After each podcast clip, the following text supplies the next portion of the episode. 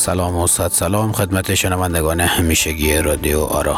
حیران هستم به همراه همکار خوبم بانو جعفری عزیز با شش خبر مهم این هفته. تا لحظات دیگر از رادیو آرا.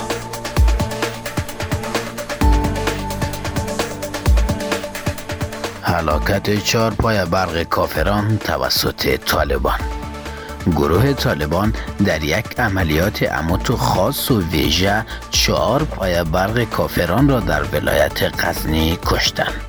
این گروه می‌گوید که این پایه ها ضد اسلام بوده و در یک عملیات ویژه به هلاکت رسیدند. آبهای زیرزمینی اموتو میره که میره معاونت اول می‌گوید آبهای زیرزمینی در حال کاهش است که اموتو پایین رفتن میره و میره. مسئولان می‌گویند که یکان راهکار این است. مچوم ما نمی‌دانیم. خورفتنی میره دیگه. حسارکشی پاکستان برای تمرینات ورزشی طالبان. دولت پاکستان در امتداد مرز دیورن حسارکشی کرده و اعلان کرد که این حسارکشی ها به خاطر تمرینات ورزشی طالبان انجام شده و همه روزه می توانند تمرینات پرش را انجام داده و به خاک افغانستان بپرند.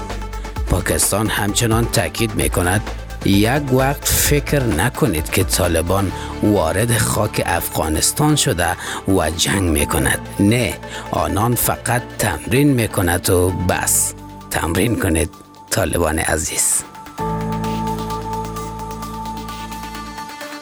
طالبان دست به دامن پودری ها شد. گروه طالبان از پودری ها خواسته است در امر چسباندن ماین های چسبکی همکاری کنند.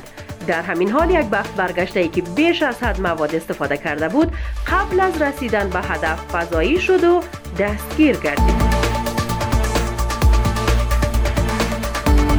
نوش جانتان. شکمهایتان سر است. وقتی از خواب میخزید در قصرتان بهترین صبحانه ها را نوش جان می‌کنید. شکترین کاله ها را میپوشید سوار بهترین و بلند ترین موترها می‌شوید و در بهترین و محافظت شده ترین دفترهایتان می‌روید. چورا ناغ بجه را تصویب کردید. میماندید که یک سال امود تو میمان. پس مردم غریب نگردین. زیاد شوه از گشنگی می‌روند پیش خدایشان. بیچاره مردم.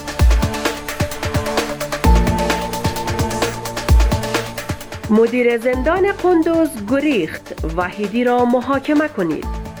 مقام های محلی ولایت قندوز می‌گویند مدیر زندان قندوز پیش از آنکه به اتهام گرفتن رشوه بازداشت شود فرار کرده است و با این حساب باید عبدالرزاق وحیدی محاکمه شود. زیرا او باید به جای هر کسی به محکمه برود چون حقش است. شنوندگان عزیز رادیو آرا به پایان شش خبر مهم این هفته رسیدیم.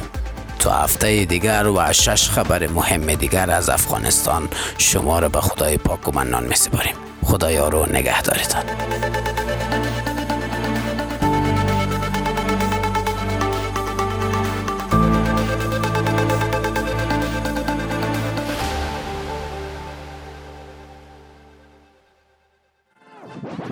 رادیو آرا.